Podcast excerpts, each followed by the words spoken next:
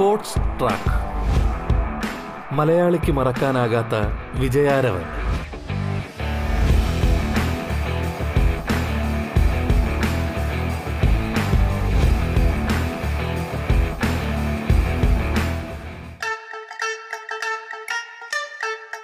നമസ്കാരം. Radio Kerala sports ട്രാക്കിലേക്ക് സ്വാഗതം. സ്പോർട്സ് ട്രാക്കിൽ ഫുട്ബോൾ താരം എൻ പി പ്രദീപാണ് അതിഥിയായി പങ്കുചേരുന്നത്.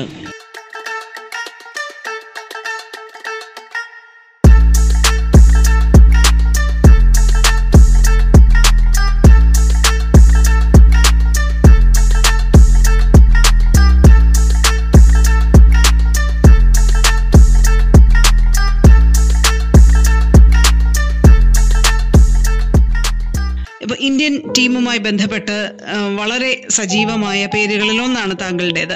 ഇപ്പോൾ പക്ഷേ ഫുട്ബോൾ ഒന്ന് സജീവ ഫുട്ബോളിൽ നിന്ന് വിരമിച്ചു. ഇപ്പോ ഇപ്പോൾ കമന്റേറ്ററുമായിട്ട് അങ്ങ് മുന്നോട്ട് പോകുന്നത്. എങ്ങനെയാണ് എവിടെയാണ് ഇപ്പോ സജീവമായിരിക്കുന്നത്? ഈ കോവിഡ് ദിനങ്ങളിൽ ഇപ്പോൾ എവിടെയാണ് അങ്ങ്? ഞാനിപ്പോ ഉള്ളത് കണ്ണൂരാണ്. കണ്ണൂര് ഒരു എൻ ടി സെവൻ എന്ന് പറഞ്ഞിട്ടൊരു ടർഫ് ഫുട്ബോൾ കോർട്ട് ഞാൻ ഇട്ടിട്ടുണ്ട്. അക്കാഡമി തുടങ്ങിയിട്ടില്ല. ഈ കോവിഡിന്റെ പ്രശ്നമായതുകൊണ്ട് ഇപ്പം ഈ ഗ്രൗണ്ട് ഓപ്പൺ ചെയ്ത് ടഫ് ഗ്രൗണ്ട് ഓപ്പൺ ചെയ്തിട്ട് ഫെബ്രുവരി ഇരുപതിന് ഓപ്പൺ ചെയ്തതാണ്. അത് മാർച്ച് നമുക്കറിയാം പതിനെട്ടായപ്പോ ഇതിന് ക്ലോസ് ഡൗൺ ആയിട്ട് പിന്നെ നമുക്ക് ഈ വളരെ കുറച്ച് സമയം മാത്രമേ ഓപ്പൺ ആക്കാനുള്ള സാധ്യത കിട്ടിയിട്ടുള്ളൂ. അതുകൊണ്ട് കോച്ചിങ് ഇതൊന്നും സ്റ്റാർട്ട് ചെയ്തിട്ടില്ല. ആക്ച്വലി ആ സമയം കൊണ്ട് എങ്ങനെയാണ് പ്രതികരണം ഉണ്ടായത്? മേൻ ഇങ്ങനൊരു സംരംഭം തുടങ്ങി. അപ്പൊ അതെങ്ങനെയായിരുന്നു? ഒരു പ്രതികരണം കുറഞ്ഞ സമയമാണെങ്കിൽ പോലും.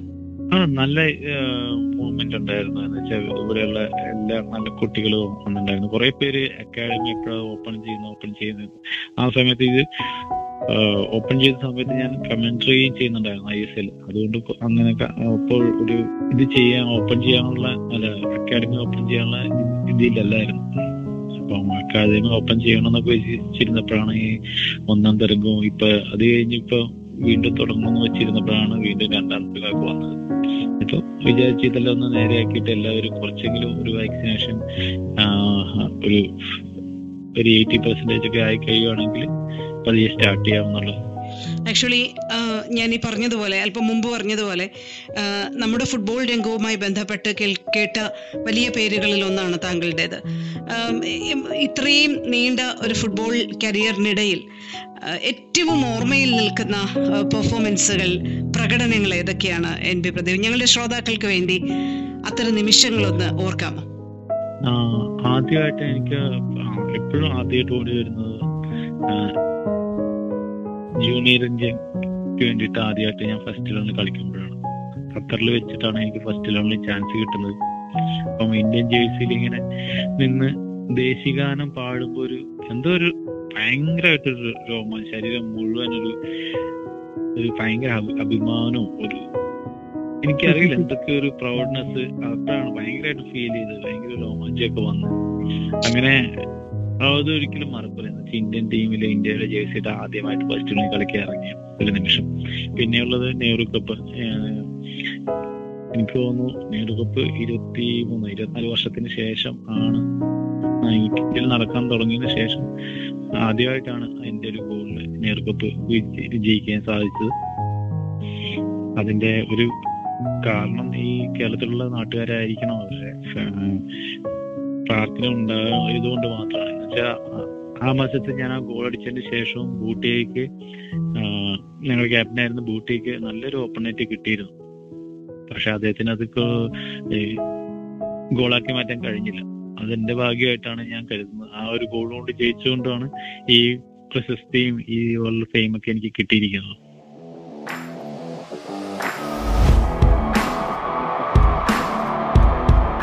സ്പോർട്സ് ട്രാക്ക് മലയാളിക്ക് മറക്കാനാകാത്ത വിജയാരവൻ.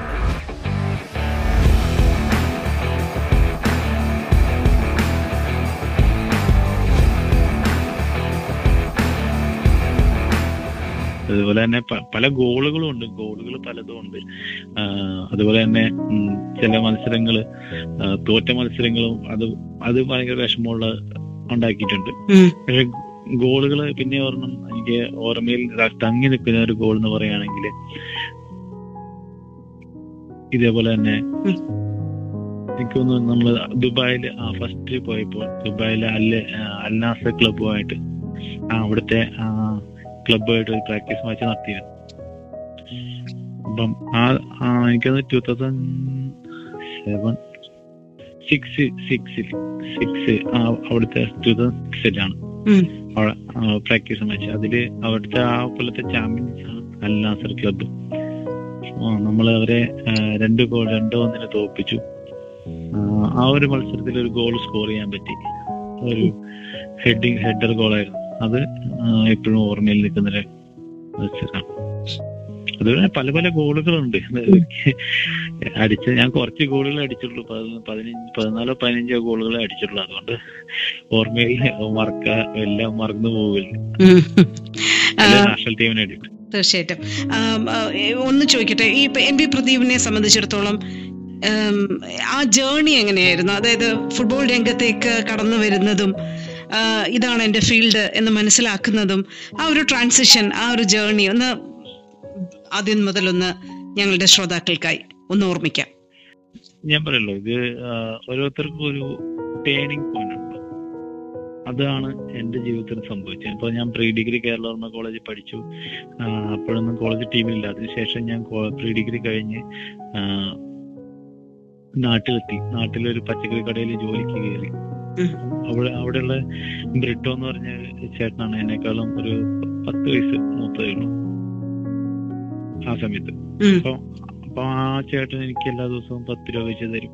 എനിക്ക് തൊടുരെ മൂലേറ്റം തൊടുപുഴ പോയിട്ട് മൂലറ്റം തൊടുരെ പോയി പ്രാക്ടീസ് ചെയ്തിട്ട് വരാനുള്ള പൈസയുള്ളൂ. അപ്പൊ നാല് രൂപ അങ്ങോട്ടും നാല് രൂപ ഇങ്ങോട്ടും.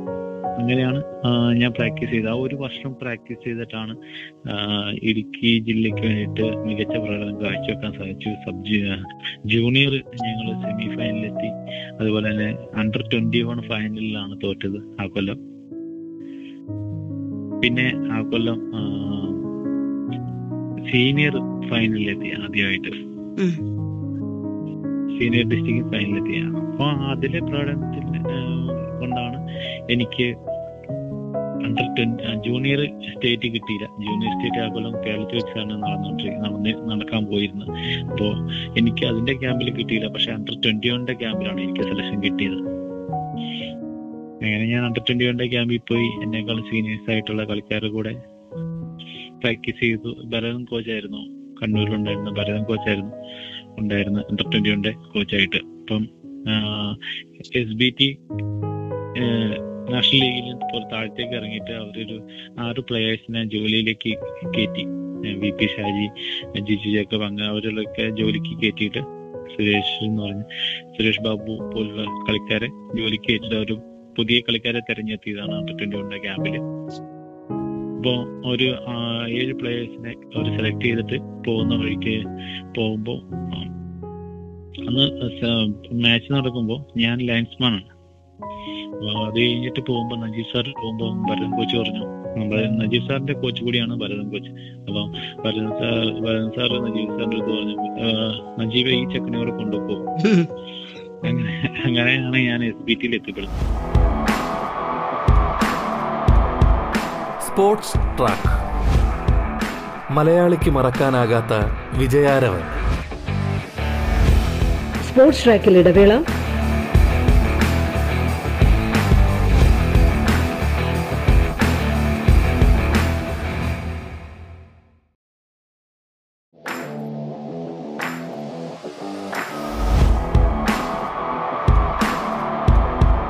Sports track. മലയാളിക്ക് മറക്കാനാകാത്ത വിജയാരവൻ. സ്പോർട്സ് ട്രാക്കിൽ ഫുട്ബോൾ താരം എൻ പി പ്രദീപാണ് അതിഥിയായി പങ്കുചേരുന്നത്.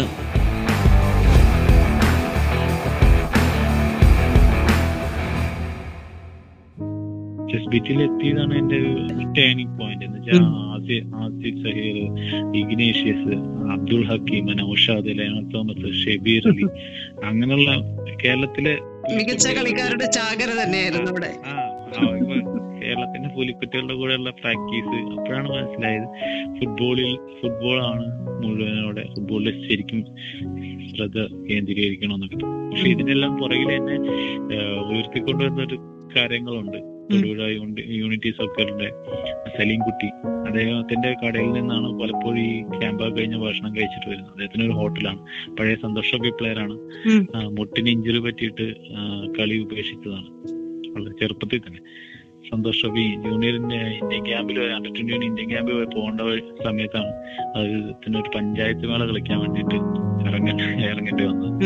അതിൽ പറ്റിയ ഇഞ്ചുറിയിലാണ് ക്യാമ്പ് നഷ്ടമായി പിന്നെ കളി നിർത്തുകയാണ് ചെയ്തത്. ശരി. എസ് ബി ടിയിലെ ജീവിതം ഒരു വലിയ ടേണിംഗ് പോയിന്റ് ആണെന്ന് അങ്ങ് തന്നെ സൂചിപ്പിക്കുകയുണ്ടായി കേരള ഫുട്ബോളിന്റെ ഏറ്റവും മികച്ച കളിക്കാരും ഒക്കെയായി ആ സമയത്ത് അടുത്തിടപഴകാനും കളിക്കാനും ഒക്കെ ഭാഗ്യം ലഭിക്കേണ്ടായി. യഥാർത്ഥത്തിൽ ഒരു ഒരു പ്രൊഫഷണൽ ഫുട്ബോളർ എന്ന രീതിയിലേക്ക് ഉള്ള ട്രാൻസ്ഫോർമേഷൻ എസ് ബി ടിയിൽ വെച്ച് തന്നെയാണോ? എസ് ബി ടി നൽകിയ ഏറ്റവും വലിയ പാഠം എന്താണ്? അനുഭവം എന്താണ്? എനിക്ക് തോന്നുന്നു എസ് ബി ടി തന്നെയാണ് ഒരു ഒരു പ്ലെയർക്ക് എന്താകണം എന്തൊക്കെ ചെയ്യണം എന്തൊക്കെ ചെയ്യണ്ട ചെയ്യരുത് എന്നുള്ള പാഠം നൽകിയത്. എസ് പി നിന്നാണ്. അത് നജീബ് സാറിന്റെ ശിക്ഷണത്തിൽ നിന്ന് തന്നെയാണ് അതൊക്കെ ലഭിച്ചത്. പിന്നെ രണ്ടാമത്തെ കൊല്ലം ഞാൻ ചേർന്നു. ഫസ്റ്റ് കൊല്ലം ഞങ്ങൾ സെക്കൻഡ് ഡിവിഷൻ കളിച്ചു. അതിൽ ക്വാളിഫൈ ചെയ്തില്ല. പിന്നെ രണ്ടാമത്തെ കൊല്ലം ബാംഗ്ലൂർ വെച്ച് സെക്കൻഡ് ഡിവിഷൻ കളിച്ചപ്പോൾ നമ്മൾ ക്വാളിഫൈഡ് ആയി. അങ്ങനെ ഞങ്ങൾ ഐ ലീഗിൽ വന്നു. ഐ ലീഗിൽ നാഷണൽ ലീഗിലെ മികച്ച ഐ ലീഗ് ഐ ലീഗിൽ വന്നപ്പോൾ മികച്ച ഈസ്റ്റ് ബംഗാൾ മോഹൻ പോലുള്ള ടീമുകളുമായിട്ട് കളിക്കാൻ പറ്റി. മികച്ച പ്രകടനവും കാഴ്ചവെക്കാൻ പറ്റി. ഇപ്പം നമുക്കറിയാം നമ്മുടെ സ്പീഡ് കൊണ്ട് നമുക്ക് ആ ഓരോ മത്സരം കഴിയുമ്പോഴാണ് നമ്മൾ മനസ്സിലാക്കുന്നത് എന്ന് വെച്ചാൽ പ്രൊഫഷണലിസം അവരുടെ കോച്ച് സ്വീകരിക്കുന്ന തന്ത്രങ്ങളും അവരുടെ പ്ലേയേഴ്സിന്റെയും ക്വാളിറ്റി ഒക്കെ മനസ്സിലാകുന്നത്. എന്ന് വെച്ചാൽ നമ്മൾ ഇത്രയും അത്രയും നാൾ നമ്മൾ കേരളത്തിൽ മാത്രമാണ് കളിച്ചുകൊണ്ടിരുന്നത്. കേരളത്തിലെ ഒരു ഫുട്ബോൾ സ്റ്റൈലാണ് നമ്മൾ കണ്ടുകൊണ്ടിരുന്നത്. പക്ഷെ പുറത്തു വന്നപ്പോ നമ്മൾ നോക്കുമ്പോഴാണ് പല പ്ലേയേഴ്സും ക്വാളിറ്റി ഉള്ള പ്ലേയേഴ്സ് അവരുടെ സ്ട്രാറ്റജിയും അവരുടെ പ്രൊഫഷണൽസ് എന്താണെന്നൊക്കെ മനസ്സിലാക്കാനുള്ള ഇതുണ്ടായത് ഐ ലീഗിൽ കളിക്കാൻ വന്ന് കളിക്കാൻ കയറി എസ് ബി ടിയിലൂടെ കളിക്കാൻ വന്നപ്പോഴാണ് നമുക്ക് ഇതൊക്കെല്ലാം മനസ്സിലായത്.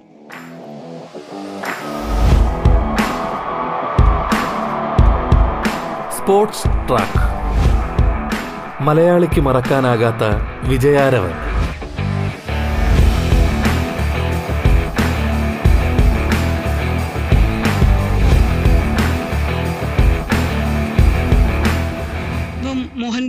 പോലെയുള്ള വലിയ വലിയ ടീമുകൾക്ക് എതിരായി മത്സരിക്കുമ്പോൾ നമ്മൾ കണ്ട വ്യത്യാസം എന്താണ്? പ്രത്യേകിച്ച് ഇപ്പോൾ അങ്ങ് തന്നെ സൂചിപ്പിക്കുകയുണ്ടായി. കേരളത്തിന്റെ ഒരു ഫുട്ബോൾ ശൈലി എന്ന് സൂചിപ്പിക്കുകയുണ്ടായി. അത് അങ്ങനെ ഒരു ശൈലി ഉണ്ടോ? നമുക്ക് കേരളത്തിന് വേണ്ടി മാത്രമുള്ള ഒരു ശൈലി. അതായത് നമ്മൾ ഡിഫെൻസീവ് ആവുന്നു എന്നതാണോ? അതോ എങ്ങനെയാണ് അതിനെ ഒന്ന് താരതമ്യപ്പെടുത്തുക? അതല്ല അങ്ങനെയല്ല. കേരളത്തിന്റെ ശൈലി എന്ന് വെച്ച് കഴിഞ്ഞാൽ നമ്മൾ ഭയങ്കര ക്ലവർ ആണ്. അതേപോലെ ഫാസ്റ്റ് ആണ്. എന്ന് വെച്ചാൽ ഞാൻ പറയാം. പഞ്ചാബികൾ ഭയങ്കര പഞ്ചാബിൽ നിന്നുള്ള പ്ലേയേഴ്സ് ഭയങ്കരമായിട്ട് ഫിസിക്കലി ഫിറ്റ് ആയിട്ട് ഫിസിക്കലി ആയിട്ട് കളിക്കുന്ന പ്ലേയേഴ്സ് ആണ്. ബംഗാളി എന്നുള്ളവരാണ് കൂടുതലും എനിക്ക് തോന്നുന്നു കുറെ ഡ്രിബിൾ ചെയ്യും. ഡ്രിബിൾ ചെയ്യുന്നവരാണ് കൂടുതലും. അതുപോലെ തന്നെ നോർത്ത് ഈസ്റ്റ് സൈഡിലുള്ളവരാണ് ഭയങ്കര ഫാസ്റ്റ് ആണ്. പക്ഷെ ഇതെല്ലാം അത് ഇവരെക്കാളൊക്കെ ബുദ്ധിയും ശക്തിയും എല്ലാം കൂടെ ഒത്തൊരുമിച്ചൊരു കളിയാണ് നാം ഇന്ത്യ കേരളത്തിലെ കളിക്കാർക്കുള്ളത്. പക്ഷെ പക്ഷെ പലരും അവരുടെ ശക്തി അറിയാ ആനയ്ക്ക് ആനയുടെ വലിപ്പം അറിയില്ല എന്ന് പറയുന്ന പലരും അവരുടെ കഴിവ് അറിയുന്നില്ല എന്ന് തന്നെയാണ് എനിക്ക് തോന്നുന്നത്.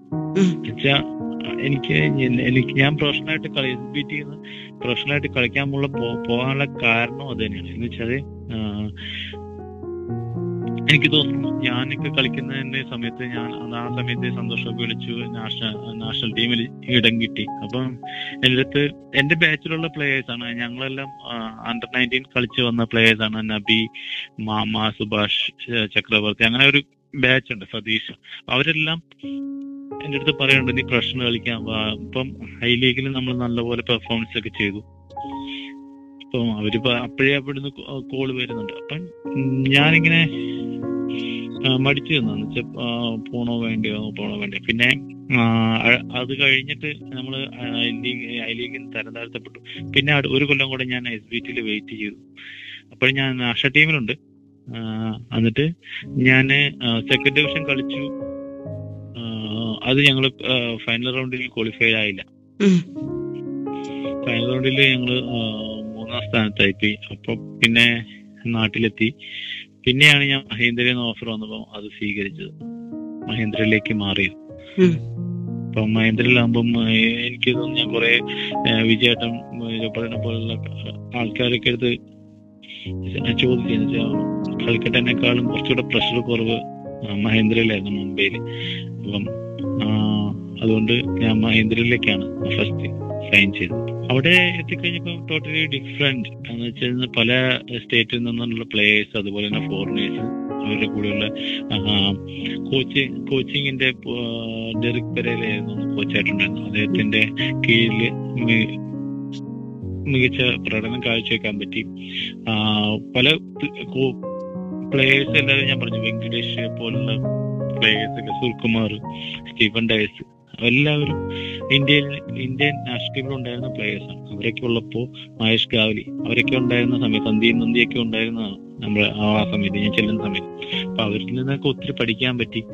ഒരു പ്ലെയർ എന്തൊക്കെയാ എന്തൊക്കെ ഇതിലൊക്കെ വർക്ക് ചെയ്യണം എന്തൊക്കെ ആയിരിക്കണം എന്നുള്ളത് കൂടുതലായിട്ടും പ്രൊഫഷണലായിട്ട് പഠിക്കാനും ഒരു എസ് എസ് ബി ടിനെ പോലെ ഒരു ഇൻസ്റ്റിറ്റ്യൂഷൻ ടീമാണ് നിന്ന് പോയിട്ട് അവിടെ പോയിട്ട് പ്രൊഫഷണൽ ക്ലബിലേക്ക് കളിക്കുമ്പോഴുള്ള മാറ്റങ്ങൾ എന്തൊക്കെയാണ് വരുത്തേണ്ടതെന്നൊക്കെ എന്നൊക്കെ കൂടുതലായിട്ട് പഠിച്ചത് മഹേന്ദ്രയിൽ പോയിട്ടാണ്. ഈ എസ് ബി ടി മഹേന്ദ്ര ഈ രണ്ട് ക്ലബുകളിലായിട്ടാണോ ഒരു എക്സ്പീരിയൻസ് ഉള്ളത്? അതോ മഹേന്ദ്രയിൽ നിന്നും മറ്റൊരു ജേർണി ഉണ്ടായിരുന്നു? മറ്റൊരു ട്രാൻസാക്ഷൻ ഉണ്ടായിരുന്നു? മഹേന്ദ്രയിൽ നിന്ന് ഞാൻ ടൂ തൗസൻഡ് ലെവൻ വരെ മഹേന്ദ്രയിൽ തന്നെയാണ് തുടർന്നത്. പിന്നെ ഞാൻ നാഷണൽ ടീമിന്റെ ഏഷ്യ ഏഷ്യ കപ്പിന്റെ ഡ്യൂട്ടിയിലായിരുന്നു അതിനുശേഷം അപ്പത്തിന് ലീഗ് ഇവിടെ നടക്കുന്നുണ്ടായിരുന്നു ഐ ലീഗിന്റെ തീരാൻ നാല് മാസം ഉണ്ട്. നാല് മാസം ഉണ്ടായിരുന്നു. അപ്പത്തേനും ഞങ്ങൾ ഏഷ്യ കപ്പ് കഴിഞ്ഞ് തിരിച്ചെത്തി. ആ നാല് മാസം ഞാൻ സൈൻ ചെയ്തിട്ടില്ലായിരുന്നു അവിടെ. എന്നിട്ട് ഞാൻ അപ്പോഴാണ് വിവാ കേരളയിൽ സൈൻ ചെയ്യാവോ എന്നവർ ചോദിച്ചത്. എന്നുവെച്ചാൽ ഏറ്റവും ബോട്ടമിൽ ഉണ്ടായിരുന്നു എട്ട് പോയിന്റുമായിട്ട് ഏറ്റവും ബോട്ടം സൈഡിലായിരുന്നു വിവാ കേരള ഉണ്ടായിരുന്നു. അപ്പം ഞാൻ എത്തുന്ന പതിനൊന്നാമത്തെ മത്സരത്തിലാണ്. അപ്പം പതിനൊന്നല്ല പതി പന്ത്രണ്ടാമത്തെ മത്സരത്തിലാണ് ഞാൻ സൈൻ ചെയ്തത് അപ്പം പന്ത്രണ്ടാമത്തെ മത്സരം കഴിഞ്ഞ് പതിമൂന്നാമത്തെ മത്സരം എന്റെ പേപ്പർ വർക്ക് റെഡി ആയില്ല. അത് കഴിഞ്ഞുള്ള ഏഴ് മത്സരങ്ങളിൽ ഞങ്ങൾ തോൽവി അറിഞ്ഞിട്ടില്ല. അഞ്ച് ജയം കിട്ടി. ഞങ്ങൾ ഇരുപത്തി എനിക്ക് തോന്നുന്നു ഇരുപത്തഞ്ചോ ഇരുപത്തഞ്ച് പോയിന്റ് ഞങ്ങൾക്ക് കിട്ടിയിരുന്നു. അങ്ങനെ ഞങ്ങൾ റിലീഗേഷൻ രക്ഷപ്പെട്ടു നമ്മൾ